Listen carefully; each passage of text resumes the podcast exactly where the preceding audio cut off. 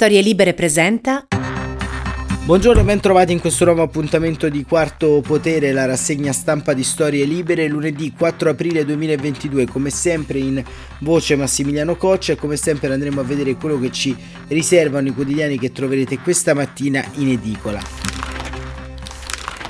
Spazio in questo speciale Ucraina ovviamente va a quello che è stato scoperto ieri nella città di Bucha a 30 km a nord-ovest di Kiev, civili massacrati, martoriati in strada con mani e piedi legati, giustiziati dai soldati russi, un crimine contro l'umanità ha tuonato la comunità internazionale, l'ennesimo crimine contro l'umanità che Vladimir Putin ha imposto al mondo, un crimine che sostanzialmente non conosce al momento nessuna punizione e chissà se mai la conoscerà. Al momento vediamo solamente storie nuovamente distrutte, accatastate ai margini di una strada, che arricchiscono ancora, ora dopo ora e sempre di più, il novero degli innocenti uccisi in questa guerra. Una guerra di aggressione, una guerra che non ha nessun fondamento giuridico internazionale. È normale dire che una guerra è ingiusta, tutte le guerre lo sono nella sua stessa natura, ma il conflitto, giunto a questo punto, cambia ancora una volta la propria veste perché da parzialmente criminale diventa totalmente criminale, non perché i morti di Mariupol, di Kiev, di Melitopol e le tante famiglie sventrate, scaraventate dai proiettili dell'esercito russo mentre magari si trovavano in fila per scappare, per andare oltre il confine con un corridoio umanitario fossero minori, ma il punto di non ritorno dettato dalla strage di Buca apre nuovamente gli occhi a un Occidente che è ancora eccessivamente troppo sordo alle richieste dell'Ucraina. Richieste dell'Ucraina che non sono dettate da una volontà di escalation, ma sono sempre e comunque dettate da una volontà difensiva. Il Corriere della Sera apre con questo titolo Civili uccisi, orrore e condanna e Lorenzo Cremonesi, inviato a Kiev del Corriere, racconta così. Donne stuprate e schiacciate con i tank per nascondere le prove, anziani in una casa di riposo gettati in cantina a morire di fame mentre i soldati rubavano il loro cibo, un uomo scaraventato in una cisterna in canottiera, il cerchio di sangue attorno al collo pare indicare un tentativo di strangolamento con un cavo. Ci sono le foto dei cadaveri rimasti sul selciato, un vecchio rimasto aggrovigliato alla sua bici, lì dove gli hanno sparato, civili, donne e bambini morti per la strada, il disprezzo della vita. Lascia interdetti questo terribile emergere di violenze senza senso. Ovvio che il governo ucraino ora farà di tutto per denunciarle al mondo, è altrettanto scontato che il mondo cercherà di reagire e che Mosca cercherà di minimizzarle. Da sempre sono le regole della guerra e della propaganda ma ciò che viene raccontato nelle periferie di Kiev è largamente confermato dalle immagini punta indubbiamente il dito contro l'esercito di Vladimir Putin. Mentre stavamo scappando in auto da Bucha verso Irpin con i nostri bambini, i carri armati russi hanno aperto il fuoco. I loro aerei volavano bassi e io vomitavo dalla paura, ricorda Davide, un bambino di sette anni sfuggito alla mattanza. Il 4 marzo l'esercito russo ha fatto irruzione nel nostro pensionato. C'erano malati a letto, infermi, gente su sedie a rotelle. Loro hanno tagliato la luce, l'acqua e il riscaldamento, hanno svuotato i frigoriferi. Gli ospiti anziani sono stati tutti gettati nel seminterrato. Ci sono rimasti fino al 2 aprile. Ogni giorno solo mezzo bicchiere d'acqua a testa e talvolta un pezzo di pane. I volontari che provavano da Kiev a portare aiuto, cibo e pannoloni sono stati tutti fucilati sul posto. Tra noi ora ci sono anche morti di fame e con loro anche il mio ex marito Oleg, dice Ludmilla, che ha 63 anni e ancora non crede di essere stata finalmente liberata. Sono alcune delle prime testimonianze, forse neppure le più crude. Raccontano di violenze continue contro uomini e cose, violenze gratuite e deliberate contro i civili e le loro abitazioni, gli animali, contro una pacifica società che non credeva affatto che atti del genere potessero avvenire nella nostra era. È un gigantesco atto di accusa contro le truppe russe, il piano di Putin volto ad assoggettare l'Ucraina quello che sta emergendo dalle strade e le cittadine e i villaggi appena abbandonati dalle truppe sovietiche scrive sovietiche ma in realtà sono russe, il ritirato, o meglio il riposizionamento come lo chiamano a Mosca, della regione attorno alla capitale in vista della ripresa offensiva del Donbass e del sud lungo la costa del Mar Nero. Oggi in tutta la regione attorno a Kiev, specie nel settore settentrionale allargato est e ovest, il governo Zelensky ha imposto il coprifuoco. Lo stesso presidente denuncia che i russi hanno lasciato migliaia e migliaia di mine sul terreno. Già questo in sé è un crimine di guerra, visto che si parla di zone civili, non di basi militari. Ma da due giorni sui social ucraini e dalle riprese di alcuni giornalisti che erano avventurati nella zona appare la vastità della devastazione.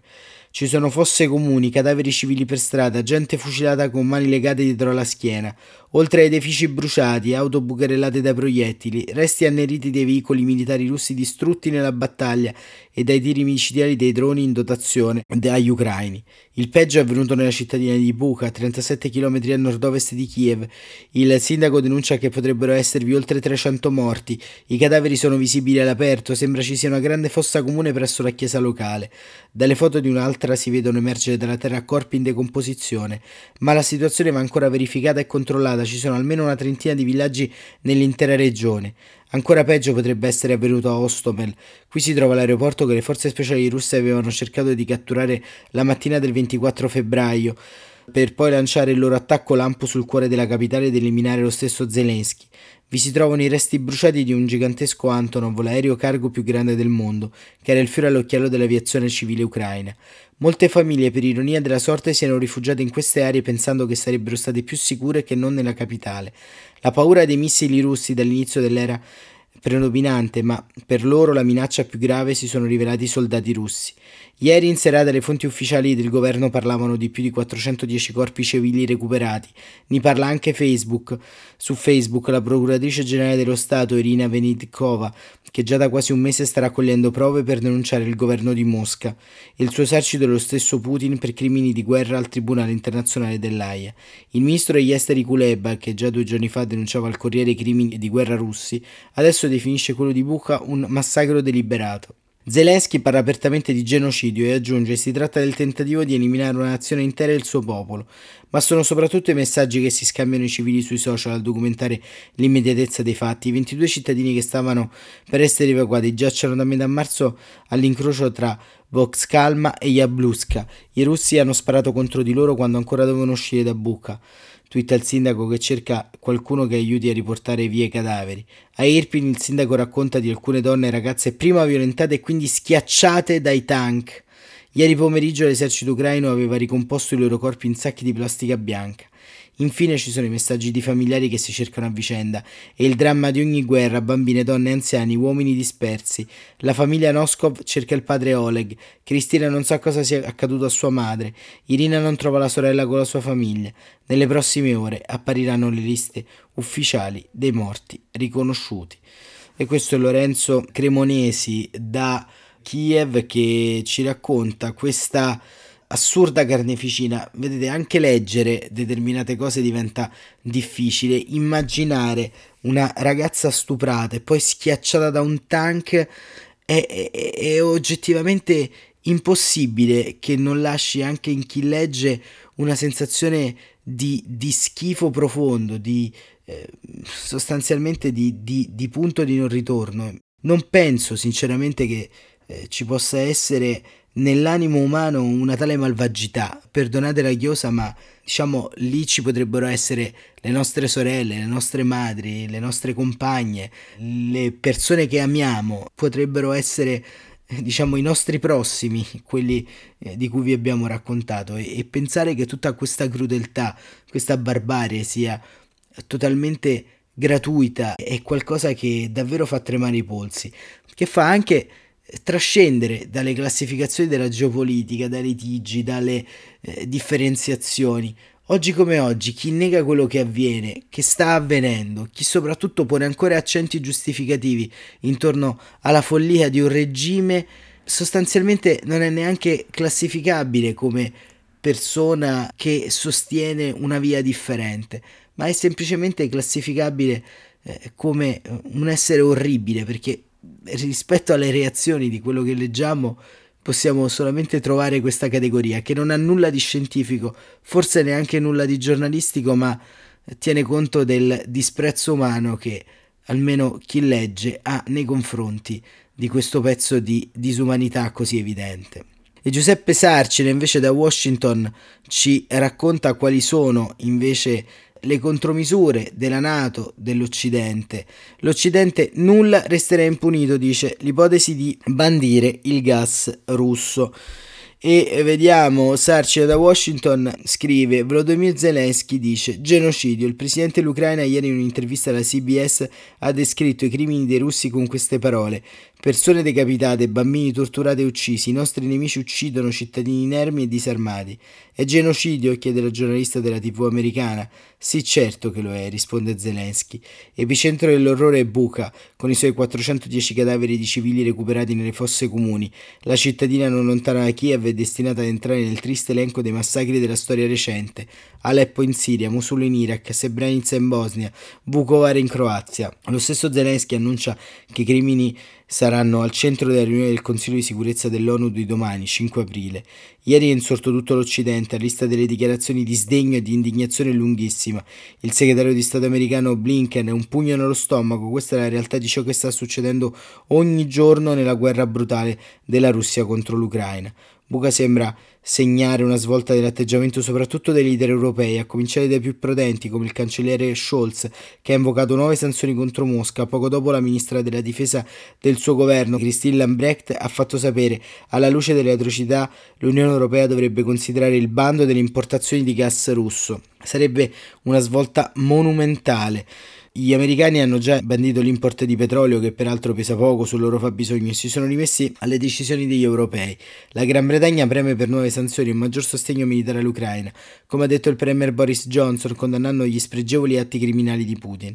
A questo punto ha concluso dobbiamo scardinare, affamare la macchina da guerra dei russi. Il segretario della Nato, Jens Stoltenberg, Nota che atrocità simili non si vedevano da decenni in Europa, tuttavia resta cauto sulle contromisure da adottare. È intervenuto anche il Presidente del Consiglio Mario Draghi, che ha detto la crudeltà dei massacri di civili inermi è spaventosa e insopportabile, le autorità russe dovranno rendere conto di quanto accaduto. Ma anche nel governo italiano cresce la spinta per misure drastiche. Il segretario del PD, Enrico Letta, ha twittato quante buca dobbiamo ancora vedere prima di muoversi verso un pieno embargo del petrolio e del gas russo. Il tempo è finito, dall'opposizione la leader di Fratelli d'Italia Giorgia Meloni commenta lasciano senza fiato le immagini delle fosse comuni e dei civili giustiziati per le strade. Va fatto ogni sforzo per la pace e per fermare l'aggressione all'Ucraina. La reazione delle democrazie quindi potrebbe trovare due sbocchi. Innanzitutto un lavoro per trasformare la condanna in una vera e propria istruttoria per crimini di guerra. Il Dipartimento di Stato americano ha annunciato un paio di settimane fa di aver iniziato a raccogliere le prove. L'obiettivo è arrivare a processare i responsabili dei massacri al Tribunale Penale Internazionale dell'AIA ma la risposta più urgente è alzare il livello delle sanzioni contro Mosca. I vertici dell'Unione Europea, del Presidente del Consiglio Charles Michel, del numero uno della Commissione Ursula von der Leyen, ora chiedono un cambio di passo. Nei prossimi giorni i leader dei 27 dovranno decidere se fare il grande salto, il blocco del gas russo. Ecco, diciamo che quello che sta accadendo ovviamente è di significativo terrore, ma a questo terrore si aggiunge sostanzialmente la battaglia mediatica sulla Srebrenica ucraina, come la definisce Cesare Martinetti sulla stampa. I russi, fotofabbricati, Kiev, siete come l'ISIS. Fosse comuni, cadaveri per strada, alcuni con le mani legate dietro la schiena, 300 morti lasciati sul terreno dai russi ritirata. Dalle Nazioni Unite è partita un'accusa mirata per il massacro di Buka, una città di 30.000 abitanti nei suoi borghi a nord-ovest di Kiev, eletta come uno dei simboli di questa atroce guerra. Kiev, con il ministro degli esteri Kuleba, annuncia su Twitter prossime scioccanti rivelazioni. Personalmente sto cercando di prepararmi per le immagini e video che arriveranno da Mariupol quando sarà liberata. Saranno ancora più devastanti di quelli che abbiamo visto ora. Per Kuleba la Russia è peggio dell'ISIS e stiamo già lavorando per perseguire tutti coloro che sono coinvolti in questi crimini. Potrebbe volerci del tempo, ma lavoreremo anche insieme ai nostri partner al Tribunale Penale Internazionale.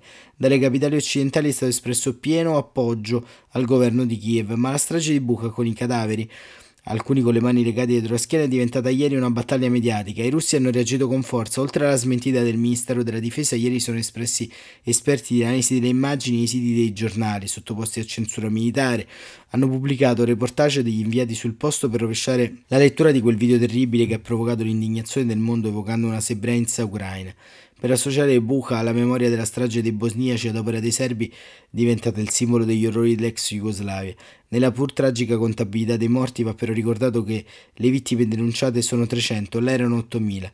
Ma la Srebrenica ucraina è un falso, scrive Alexander Koz, inviato embedded della Kromskalia Pravda nelle truppe russe. Sono stato a Bucha, ho visto come gli abitanti inizialmente diffidenti nei confronti dei nostri soldati sono entrati poco a poco in contatto con loro, hanno scambiato benzina con latte ricotta.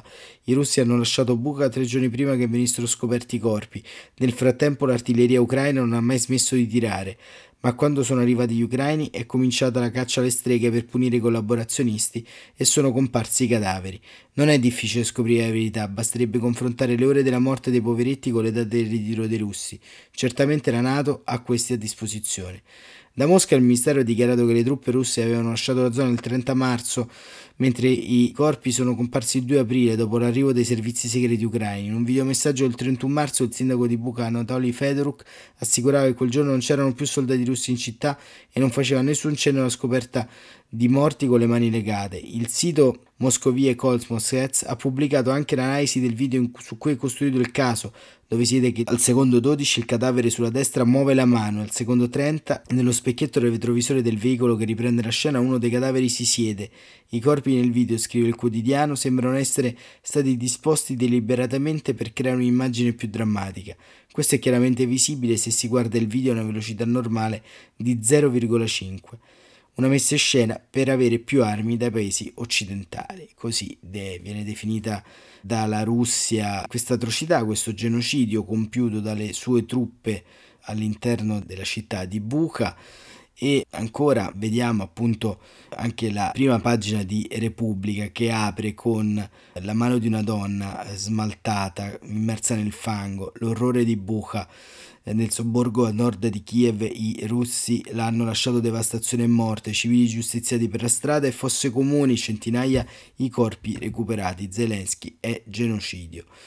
E l'editoriale di Ezio Mauro, come sempre interessante, dal titolo La propaganda ai moscerini di Putin, come si misura la pubblica opinione in un paese senza opinione pubblica, rovesciando lo schema che seguiva la pratica esoterica della criminologia dell'URSS, e questo diciamo è un quesito molto molto interessante perché ovviamente ci porta dentro quella che abbiamo detto all'inizio è innanzitutto una crisi sistemica del pianeta Putin.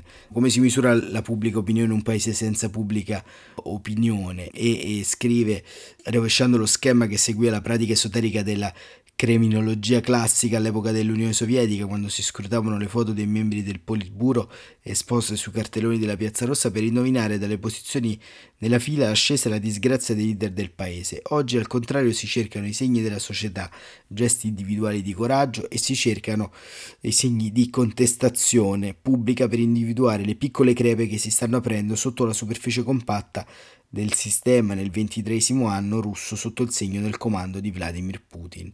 Non è nel vertice infatti che matura l'opposizione, vale anche nel 2022 la vecchia massima secondo cui lo zar può essere soltanto sanguinario o insanguinato e in questo momento lo zar sta giocando l'intera sua partita sulla guerra, scegliendo il sangue altrui. Dunque la nomenclatura suprema è obbligata per autotutela a rimanere compatta fino alla fine attorno al capo a cui deve il suo potere, salvo poi essere l'unica forza che nel momento decisivo, se ne cogliesse la necessità e l'occasione, potrebbe decretare la fine di un'epoca e operare la sostituzione. Per il momento solo riposizionamenti tattici. Il Cremlino che era impaziente e sbrigativo con chi aveva dubbi sull'operazione speciale, si è prima irritato contro gli strateghi e gli informatori sul campo per il calcolo sbagliato sulla resistenza ucraina, per poi mostrarsi furibondo con la feccia ai traditori che il popolo russo sputerà via come moscerini che gli sono volati in bocca. Nel blocco militare, scrive Ezio Mauro, e poliziesco affiorano opzioni diverse. Con gli uomini dell'FSB, eredi del KGB, decise di intensificare gli attacchi in Ucraina. Gli ufficiali dell'armata più prudenti dopo i riscontri avuti sul campo di battaglia, gli oligarchi sotto attacco si mostrano divisi tra il calcolo dei danni ricevuti ogni giorno dalle sanzioni e la fedeltà promessa in eterno a Putin, che li ha creati da nulla. L'enorme burocrazia di Stato appare collegata per funzione e per inerzia con chi comanda, passiva ma interessata a incassare i dividendi di una rinascita dell'autorità di Stato. E poi questo articolo continua in eh, modo magistrale, come sempre fa Ezio Mauro quando entra all'interno di queste complesse vicende, e chiude con la frase del premio Nobel Dmitry Muratov Direttore, senza giornale della Novaya Gazzetta, la propaganda è come le radiazioni, non è possibile stare vicino al blocco numero 4 della centrale nucleare di Chernobyl e non rimanere contaminati. Così non si può vivere in Russia e sfuggire agli effetti della propaganda. E chissà se sarà così anche in Italia, dove un dibattito pubblico sempre più asfittico ci consegna delle posizioni che sono totalmente fuori dalla realtà. Lo vedremo sicuramente nei prossimi giorni di questa che si preannuncia una settimana molto intensa anche per noi di quarto potere che ad un certo punto eh, ci sposteremo al Pordenone Doc Festival dove apriremo microfoni e testimonianze anche a tanti cineasti ucraini, a tante eh, personalità eh, del mondo culturale russo. Una settimana intensa, dettata da un'agenda internazionale molto fitta. L'Europarlamento si eh, riunisce a Strasburgo, il Consiglio di sicurezza dell'ONU nella giornata di eh, domani, martedì 5 aprile, si riunisce in seduta straordinaria. Insomma, prima della Pasqua cattolica ci sarà sicuramente un eh, terreno di scontro molto molto ampio e noi come sempre lo racconteremo cercando di fare nei limiti del possibile la nostra parte che eh, in qualche modo non può attenuare gli orrori di una guerra ma può fare in modo di raccontarla nel modo più puntuale possibile. Grazie davvero per essere stati con noi, Quarto Potere torna domani mattina come sempre alle 7.45. Buon proseguimento.